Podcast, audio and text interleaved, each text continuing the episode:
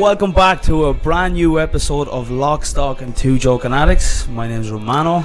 My name is Dean, and this week joining us we have Denise. It's really good to have you here. You know, myself and Romano know you obviously, and you know it was it was nice to to get you into the studio to do this episode. And you know we we've got a few males on, you know, and it, it's nice now to get a female on because we didn't want people thinking, oh, they're just getting on all the men, you know, because there's a lot of female listeners and we want them to be able to relate as well. So, you know, thanks very much for coming in. We might interview you later when you're all dressed up in drag, will we? that that that can be arranged, Romano. Yeah, for for people listening, I am going to a, a drag show tonight with my wife, and I will be dressing up, and the videos will be on all the socials tomorrow. So yeah, stay tuned for them. Oh, I love to see it. He's looking at me as if he's gonna kill me. Yeah, yeah, but you know, it makes my wife happy. So so that's that's the main thing, you know. I'm used to people in drag, but I, I never thought you would be. So there you go. Yeah, Yeah. yeah. First time for everything. It won't be the first time for me. But But yeah, Denise, how about you know we start with you know life before addiction. You know how was life for you? Before addiction, was there ever life before addiction for me? That's the question. I grew up in a family where um, there was a lot of addiction. And so, like, my father would have been addicted to women, my mother was addicted to religion. So how old would you have been when you started using? I was 18 the first time I really drank. I mean, I would have had sips of beer as a kid. And I was offered pot, and my mom was a religious nut, and we had to go to church three times a week. And I was offered pot in the church parking lot by one of the other girls that went to the church.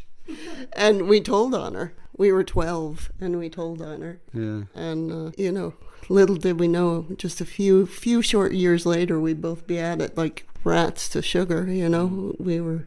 I'm I'm a twin, so whatever my twin sister did, I was right behind her. Like usually. like double trouble. That's what they call us. Yeah, yeah. trouble anyway. Where, where, where were you from, Denise? a little town called Macomb, Illinois. It's about four hours southwest of Chicago. What was life gro- like growing up there?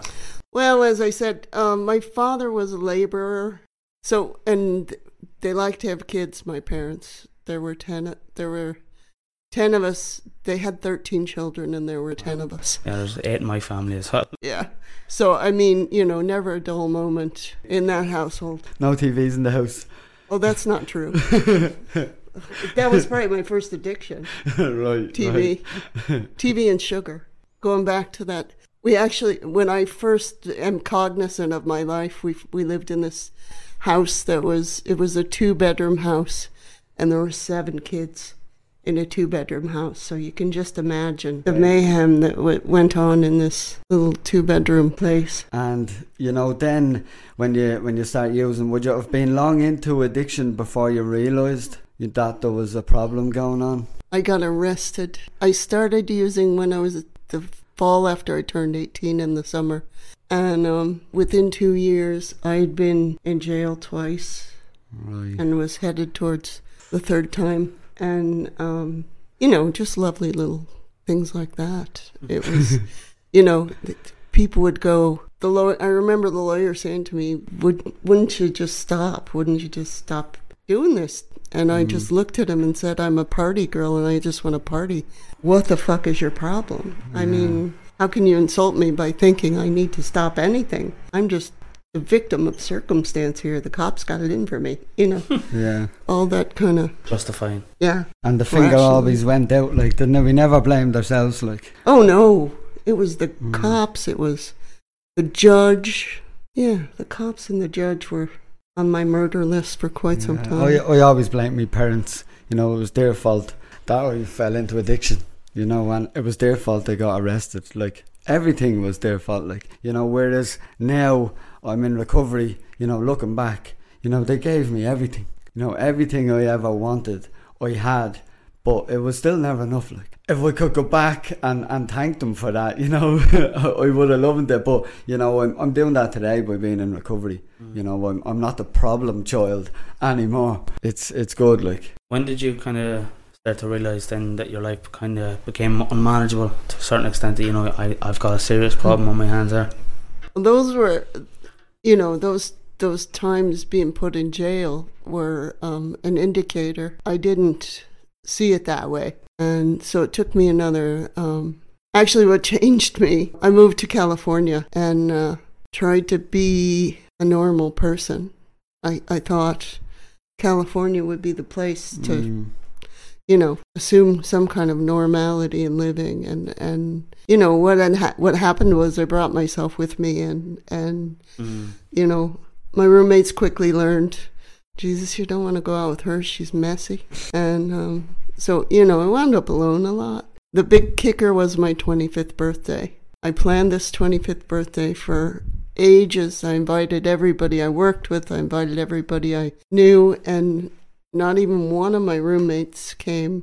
One girl from work came, and then one of the, I was in Huntington Beach, and one of the lifeguards that lived in my thing came. And the two of them were, I'm sure, just looking at each other the entire night going, the fuck are we going to do with her? Because I was, I was a mess. Mm. I was just, you know, gave myself free rein when nobody showed up to just get wasted off my ass and do all kinds of embarrassing shit. Same thing happened to me for my twenty first birthday as well. Exact same thing. I invited Yeah. loads of people. I say about two or three people, two or three people turned up, and I got like a fucking seven grams of cocaine, and for everything for myself. I was like, yeah, sure, no, turned up. I'll just mill all this. I was, I wasn't even able to talk. I was just like, a, I was gone, yeah. gone, oblivious. And you know that that's making me think of my twenty first birthday as well. You know, there was no party organised. There was no talks of it leading up to the party, even though you know I was dropping hints with everybody. And it got to my twenty first birthday. I ended up grabbing me the mother of my children. I ended up grabbing her mother and giving her money and bringing her to the pub. And we had we entered a quiz. You know, we, we had there was a pub quiz on and got wasted all night thinking like you know and you think it you think that'd make me look really think into this. No, but it didn't you know it was like oh well do you know what? Fuck them if they don't want to come and, and you know fuck me man dad if they don't want to have a 24th birthday for me. But you know just like that nobody wanted to be around me. Any anytime people were around me they were out for more days using or they'd owe out more money because of me. You know everybody was trying to everybody was trying to keep up with me. And it just got to a stage where it was like yeah I'm not going out with him, you know, and nobody was allowed to be around me. You know, the lads used to say to me, Oh, my board won't let me go out with you and all. It was just a mess, like. That was only at 21. You know, my whole 20s were like that. You know, it wasn't until I hit 30 that I got clean. Like, you know, I, I found recovery, thankfully. Looking back now, I can see all of that. You know, your famous word, clarity. You know, I have that clarity today. You know, so after that, Denise, I suppose was it was it long after that before you found recovery yourself, was it? I moved back to where I came from, where in Macomb, Illinois, where I lived, and um, the uh, I lost my driver's license because of the drunk driving offenses that where I went to jail for. So um, I went into the the they call it the DVM in in the states, the Division of Motor Vehicle thing, and try to get a license because I'd I'd gotten a license while I was in California, and uh, they informed me that if I drove out of there, I would be arrested and put in jail and probably go to prison this time because it would have been strike four, right. and uh, that was a sobering. That was a bit of sobering up. Yeah. Yeah. It didn't really sober me up though. you know, I just realized, you know, there there wasn't gonna be any easy fix for Hmm. my past. I was going to have to face it. I was going to have to walk through all the stuff I thought I'd done, which I'd done half-assed. I was going to have to walk through it. yeah. That must have been a bit scary, like coming to that realization. I thought I could calm my way through it. I, I was pretty confident that I could, you know. Took my dad in the first time I went back because I'd been in that counseling before I moved to California, and the counselor said to me when he dismissed me from his treatment that um, I should just try to have four. That was his parting four, advice to me. four drinks. Try to have four. Four, Just try to have four, Denise. four what? Four drinks, four whatever. If, if he said that to me, I'd be like, oh, have four. I'd be thinking four days. So, Great advice. and he was at the end of his rope with me. I mean, you know, he. All I wanted to do was listen to him tell me about what his life because I knew he partied with my uncle. I wanted to hear all the the dirt and the stories on that. I didn't care that he was trying to sober my ass up and get me straight. So the next guy was a little bit smarter with me, and he, um, I mentioned he'd read all the file or even talked to your man and and figured out that you know this one was going to be a hard case. They knew my uncle was a notorious drug dealer, so in the town. I mean, it wasn't he wasn't a big drug dealer, but he was a drug dealer in the town, and so everybody knew him. Everybody knew the family. All, you know, mostly druggies.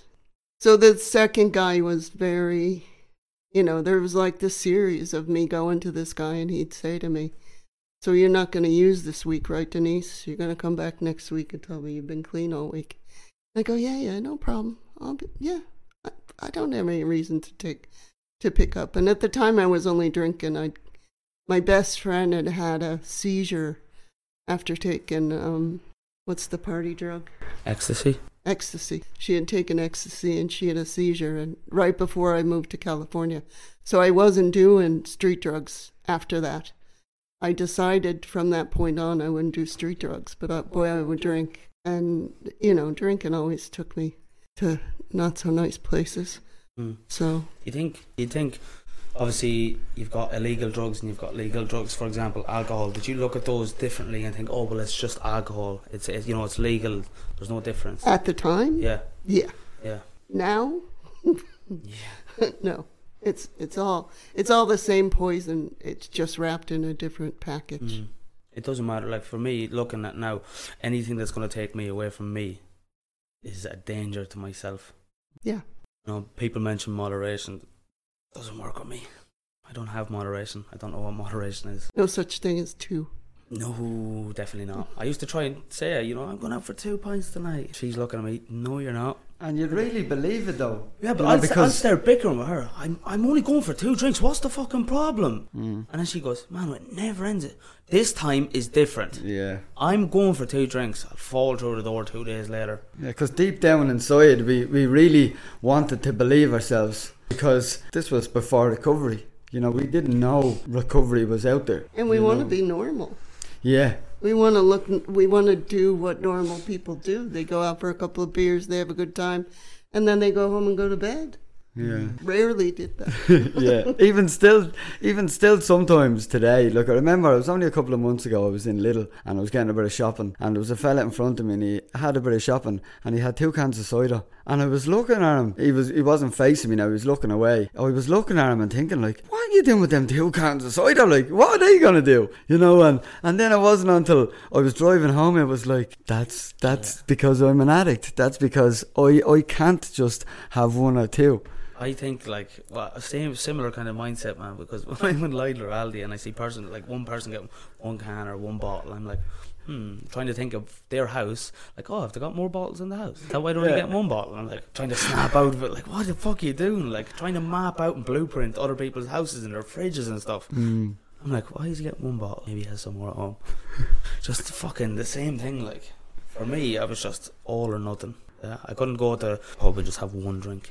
Mm. I'd have a Guinness and a whiskey side by side for the whole night, every single night, and then it'd be just oblivious. Mm. In regards to you, obviously coming into recovery, Denise, did you was it recommended to you? My second counselor's name was Bob. And uh, he went through this rigmarole with me that every week I'd come back and say, "Oh yeah, I had to, yeah, yeah, yeah, I, I, I had to go out this night, and I had to do this, and and so the next week he'd say, "You're not gonna," he'd say, "This week you're not gonna drink next week," and so my last drink was actually half a beer. Half a beer. I went to my I went to the bar with my sister in law, and there was this really hot guy over there, and um, I wasn't drinking. I wasn't drinking, but there's this hot guy, and he's kind of eyeing me up, and I'm thinking I I can't talk to him. And I went to my sister in law, and she had a beer left, and she goes, "Help me drink this last beer." So my last drink was a half a beer on the 13th of May, 1988. Wow. Yeah. That's amazing, isn't it? Right. I was born in 1988. huh? It was a little bit before that. No, it wasn't. That's uh, 35 years. You know, that's that's outstanding. Unbelievable. You know, so then recovery started. You know, what was what was early recovery like? Well, the first thing he did was go, okay, that's your the 14th is your day. Yeah. Don't forget that day. That's the most important day in your life. So then um, it took me a little. It took me a couple of days to figure out how to get to a meeting because I'd go looking for them and I couldn't find them. Could you not find them? I couldn't find them. Oh, okay. They were well hidden in church basements and things like that, and you know who could, who could find that stuff. So, um, but I remember the first meeting I went to was in this church basement, and there was this girl, and and it was raining, and her name was Mindy, and um, we went for a bike ride. I was I I rode a bike because I didn't have a driver's license. And so she took me for this bike ride and she took me all around town and she took me to every member's house and said, if you ever need help, this is a house you can go to. If you ever need help, this is a house you can go to. If they were home, she took me into the house. I was meeting people that I knew, but I didn't know.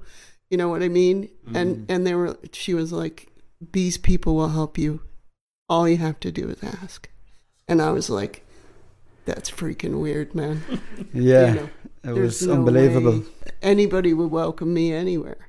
So it was really yeah.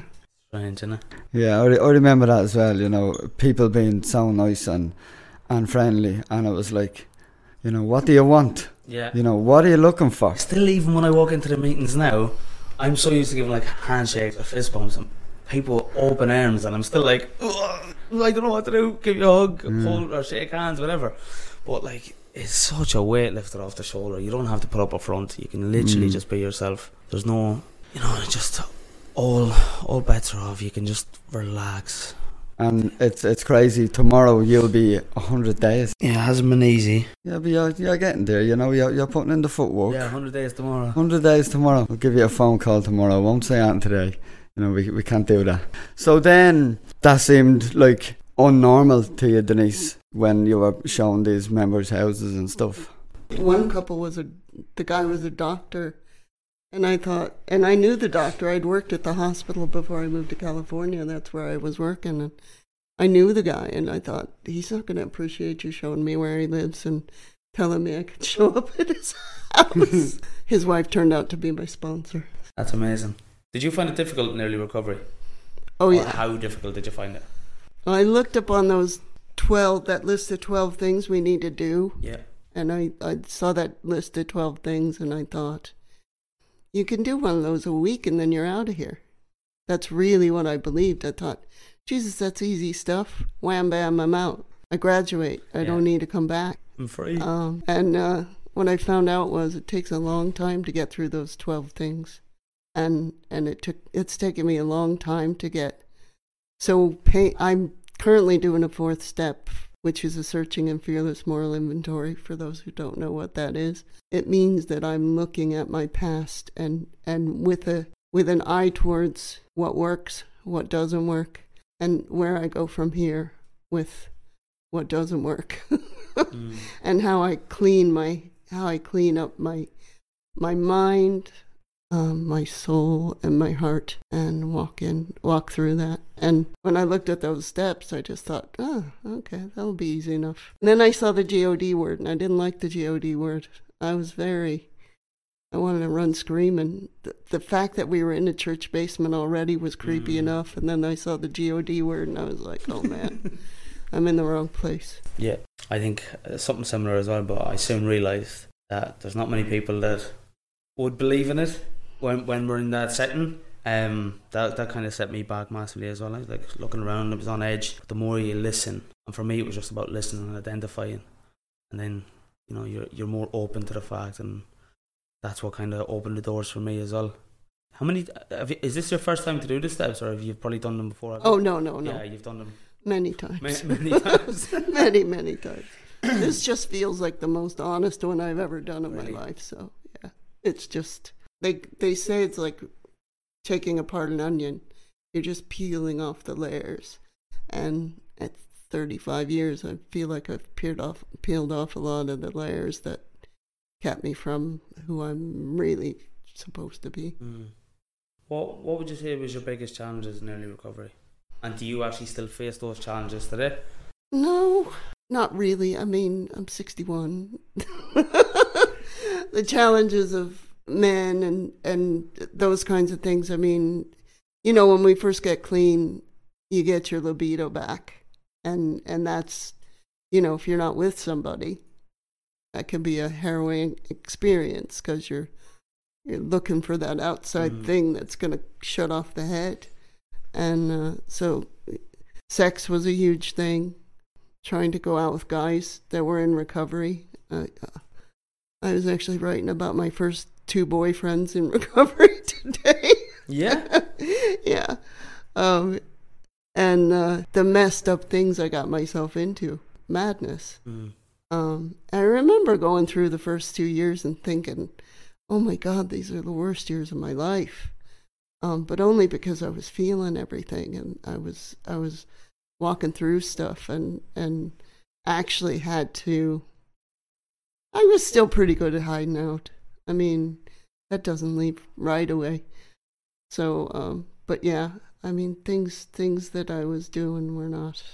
They were. My life was messy, and my head was messy, Mm. and it took me a long time. You know, um, I remember sleeping with the second boyfriend after the third date, and my my sponsor going, "You need to wait to sleep with somebody for the thirty third date." And I thought, Fuck I that. thought, yeah, I thought, fuck that, and I thought I'd be itching on the first crazy. Crazy old woman she's only been with one man ever you know and and that was my justification for how nutty that idea was and how she needed to keep her opinions to herself i had waited for the third date my god she had no idea because i i never slept with anybody more than once and Mm.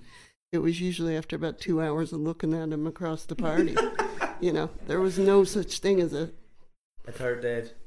A date decorum at all. You know, that's it's what we do. Mm. You know, Yeah, and I love that what you said about you know about peeling the layers back of the onion. You know, because each time I get to a certain part of my recovery, I think, right, I'm after doing that piece of work. I'll never have to do that again. You know, and then a couple of months later, it's like ping, and it's like, oh no, I thought I sorted this out. You know, and and it, it comes at me in a different way, and I have to go through it again. You know, and and now a couple of years into my recovery, I'm seeing that you know, I need these things to keep coming up because if they keep coming up, it means I'm not finished going through that thing, you know. So, and I've only finished my first fourth, fourth step there recently, and you know, I was sitting around, you know, waiting on the magic to happen after I finished it, and I was like, nothing's going on, and you know, I was talking to another member as well, and she was saying, yeah, like I, I'm finishing my fourth step, and then like everything is still the same, you know. And it wasn't until I should have known this. It wasn't until I started then with a next piece, my next piece of work, that then I started to feel things be a bit calmer, you know. So now I and you know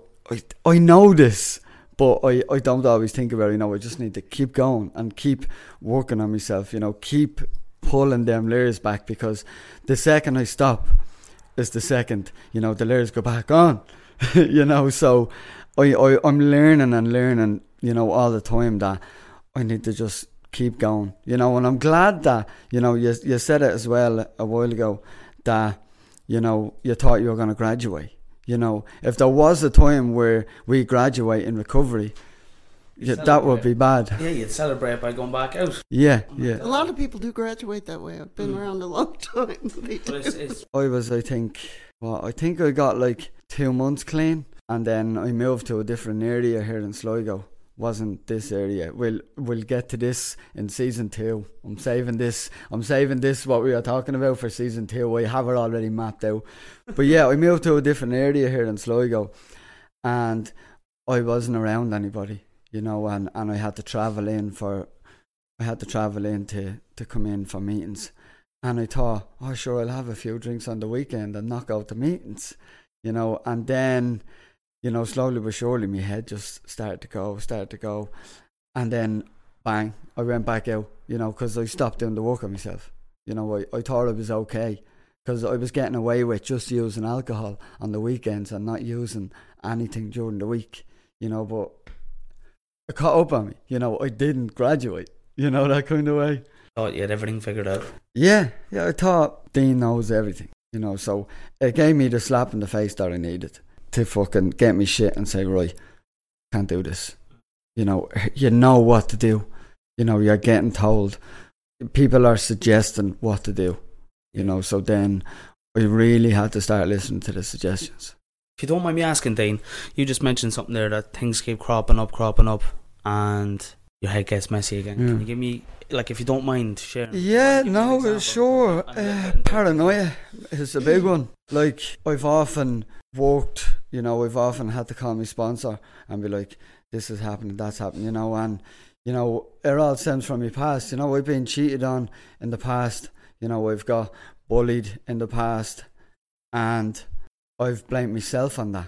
You know, I always blame myself on stuff that happened to me, whereas it wasn't my fault. You know, so now you know, when people are being really nice, you know, I'm I'm getting paranoid and thinking, oh no, something's up here. You know, something's something's up, and my head'll go off on one. And it's happened a couple of times where I've taken her out my fucking head and brought her into the real world, and that wasn't nice. You know, I, I went to my wife one night with something, and as soon as I said it out loud, I was like, "Oh, I'm so sorry," and she was like, "What is going on?" Like, and I was like, "I'm I'm so fucking sorry," you know, and and it was crazy. But for that time that it's going on in my head, I'm I'm really fucking, I'm really believing it, mm. you know, and it's it's me disease talking to me in my own fucking voice, and then. You know yourself. You, I, I still act like the man. Sometimes, you know, I, I love my clothes and my watches and my and my runners and stuff and my caps. You know, the amount of caps I've got in the last couple of years and I love them. And I'm putting her on for what other people will say. And then at the end of the day, I'm sitting there thinking, oh, why did I do that? You know, why did I do that?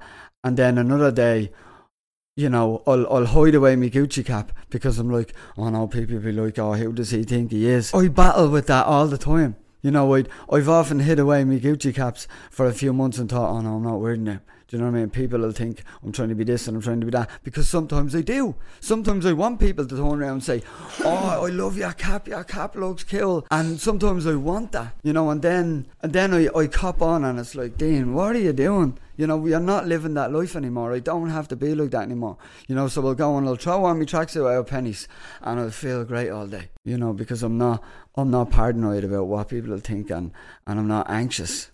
You know. There's one thing that you mentioned there that I just want to go back to, Mm. and I'm just a little bit intrigued. So, going back about 10 minutes ago, you said that you would blame other people, your parents and yeah. parenting and stuff like that.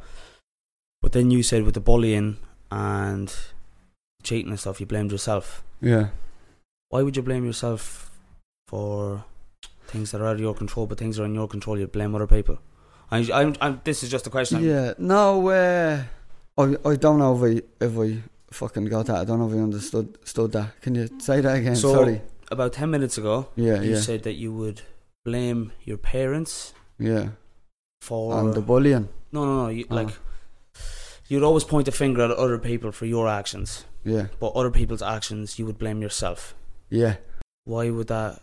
Oh, you, you know, because of the bullying happening early on, I thought it was me. I thought they were bullying me for a reason. That I was so quiet, I was so shy, and I wasn't supposed to be like that. I was living in a block of flats. I was living in the middle of Dublin city centre, and I thought, oh, I shouldn't be like this. You know, I have to be like them. And I, I fought with that for years. Like, you know, anywhere I went, I got fucking picked on. It happened that much that that's why I, I started to blame myself and all. And you know, there's there's still some of that.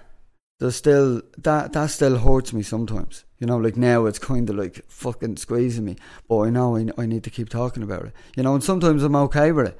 You know, I've I've gone through that pain with my sponsor, and I've actually you know, myself, I've, I've forgiven myself for, for blaming myself on that. And I've forgiven the other people that bullied me as well because they were just going through their own shit. And yeah, they shouldn't have used me. They shouldn't have took her out on me, but they did, and, tha- and that's how it is. You know, I can't go, I can't go doing anything to them. You know, because that's not the way I live my life today. You know, so all I have to do is accept me. All I have to do is is feel it myself and know that I'll be okay Mm. you know, because I could go and do a million other things, but who's going to get hurt at the end of that? You know, You'll me. pay the consequences. Yeah, Definitely. Cheers. Thank you. it's just a no little bit problem. No worries at all. I'm here all week. Oh, yeah. yeah. so is Chris. we're gonna have here, we're gonna have Chris in here all week long recording episodes because he has a holiday coming up. I have a holiday coming up, so we're gonna need to bang out a few episodes and, and have them sitting there. And the lads also want that anyway, so that'll Keep be bragging nice. about holidays, why don't you? I'll take you with me. Huh? I'll In, take in you the with me. suitcase. yeah. oh, I'd love a holiday. Out to Bundoran for the weekend. so Denise, back on to you. I'm just gonna ask you, like, how would you say life is for yourself today? Oh, um, the old timer when I moved to Chicago used to talk about life being beyond his wildest dreams. Mm. Man had a silk tie and a and a gold pinky ring, and uh, I thought you had to be rich to have wa- life beyond your wildest dreams.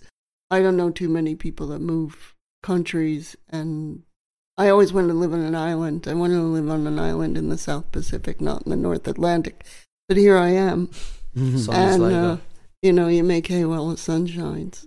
I live an existence where I have peace in my head most of the time. I look out my window and there's a a wren, you know, picking bugs off the trees and and you know, or a bird singing, a robin singing, or a blackbird singing, and I live live a very wait till you see it. I mean, it's just a idyllic life for somebody who has a mad, crazy head that needs quiet. Mm, that's good. And when did you move to Ireland? In 1997, we moved to Ireland. We lived in Dublin for two years, and That and was the year I was born. I got pregnant, and uh, we moved out here to the west after I got pregnant, and we've been out here. I love it here. Yeah, raising my kids. People are always like, "Oh, wouldn't you want to go back to America?" I'm like, I never had to work. My kids have never sat through a, a shooter drill in their lives, and Mm. you know, I, I would not wish that on my worst enemy to have that worry when you send your kids to school every day. Yeah, I seen there was there was another shooting. I think at some fairground. I think over the weekend. There's one um, almost every day, and sometimes 10 or 11. You don't know how lucky we are. Crazy place. Yeah, mental. And it it was lovely listening to that, you know, because about not that, it was lovely listening to, you know, the part there. I, I just literally went off in a daydream when you're talking about the, the little rain and the little birds out, out the window and stuff. Because for me, you know, when I first come into recovery, I, I heard about stuff like that and I was like, what are they, what are they fucking on about? The boards and, and the trees and all, you know. Today, I fucking love nature you know, looking at a tree. I, I have a favourite tree that I drive by nearly every day, and I don't know what it is about it. I just like to look at it, you know, and and for that change to have gone on in my head, you know, from like you said, all the chaos to you know sitting down and actually enjoying, you know, looking at the wind blowing the trees or or the birds, you know. In early recovery as well, people used to laugh at me because they used to say, "Oh, I, I love waking up in the morning and hearing the bees and the birds and just seeing the trees blowing." And people be right now laughing. They'd be like, "What are you laughing at? I'm serious." Do you know what I mean? They just they were laughing because they were happy and, and they've had that experience as well. And that that's the life I want to keep living. You know, and I like the way you put it as well because you know, for a lot of people, they think money is all. You know, they think money will bring happiness.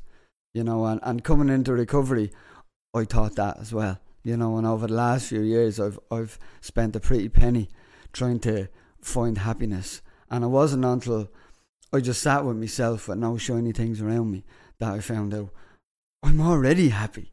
You know, I'm I'm trying to what I'm trying to do with you know the runners or the clothes is I'm trying to bring extra happiness. You know, fucking addict like you know, or I'm happy. I want to be happier. You know, I, I always want to go higher and higher. And it wasn't until I just sat down and was like, you know what, I'm happy right here, right now. You know, I've I've some peace in my head. I've good people around me today. You know, there's nobody banging down the door. All that kind of stuff. That is the real things that you find out that you love. You know, uh, Peace of mind. yeah, like always chasing. You know, I was always chasing, and and I didn't realize it. You know, I took out the drinking drugs, but yeah, I brought in all these other addictions. You know, and and to now today, you know, be able to listen to you talk about that and say, yeah, I know what you mean, because for a while I didn't. You know, I'd I'd get wrapped up in a new pair of runners. You know, let's say I ordered them on the Monday. A few days, I'm, I'm like, I might as well be off me head on something the way I'm going on for a few days, waiting on the, the runners to come in the door. A few days later, they're just fucked there. Yeah. Ju- Just thrown there like nothing. Yeah, I just, I, I really, and I, I still suffer with that. I Mm. still suffer that. It was only last week I was looking at my runners and I was like, you know what? I haven't got this pair of runners, or that pair of runners. And I was like, Dean, Dean, stop, stop. You know, because, uh, yeah, I'm always going to be a fucking addict, and, and I suppose that's where you know the continued work comes from. I hope I hope I never graduate Yeah. in recovery. Have you ever you know. ordered something and it takes a little bit longer to come than what it's expected? All the time. When I, like for me, when just as you mentioned that there, it's like if I rang someone for drugs, yeah, and I said Mm. I'll be a half an hour, I'll be looking at the phone every minute, yeah, and if it's a half an hour, I'm ringing again. And it's the exact same when I order clothes. If they're not there on time, I'm going on to Google, tracking the order, see where it is. Where's me fucking order? Where is Yeah. it? Where is it? Going into comment sections and Yeah, all to see is other people having the Yeah, problem and you're having. te- texting the supplier then like, where the fuck's me order? I said it was going to be here, like, but that's that, standing at the door in your crocs. yeah, not even a dressing gown. I'll take her on. but to that extent, and it's the Mm. exact same thing. One addiction to another. Mm. Mental. Yeah, it's been really nice having you on, Denise. You know, you're you're opening up our minds. Do you know what I mean? And we're talking about stuff that we haven't been talking about or thinking about in a while. You know, it's really nice to have you in. It's good to see that three and a half decades as well. Thanks, guys. Yeah, amazing. Good to be here. Amazing. I'll wrap it up. Thanks for listening, guys. Another episode of Lock, Stock, and Two Joking Addicts. I want to thank our guest, Denise, as well. It was an absolute pleasure having you. And thanks for the guys, Michael and Chris, for letting us use the new studio. Really appreciate it. And guys, we also have a website up and running. There's a link there if you'd like to support the show. You you can, and if you can't, you can go on to Spotify, hit the download button, and that will help us get out there more, and that will that will help us grow over time and get us into the charts. And maybe one day we can go up close to Joe Rogan or the Talking Bollocks podcast. Maybe one day with your help. And if you don't hit the download button, you're dead.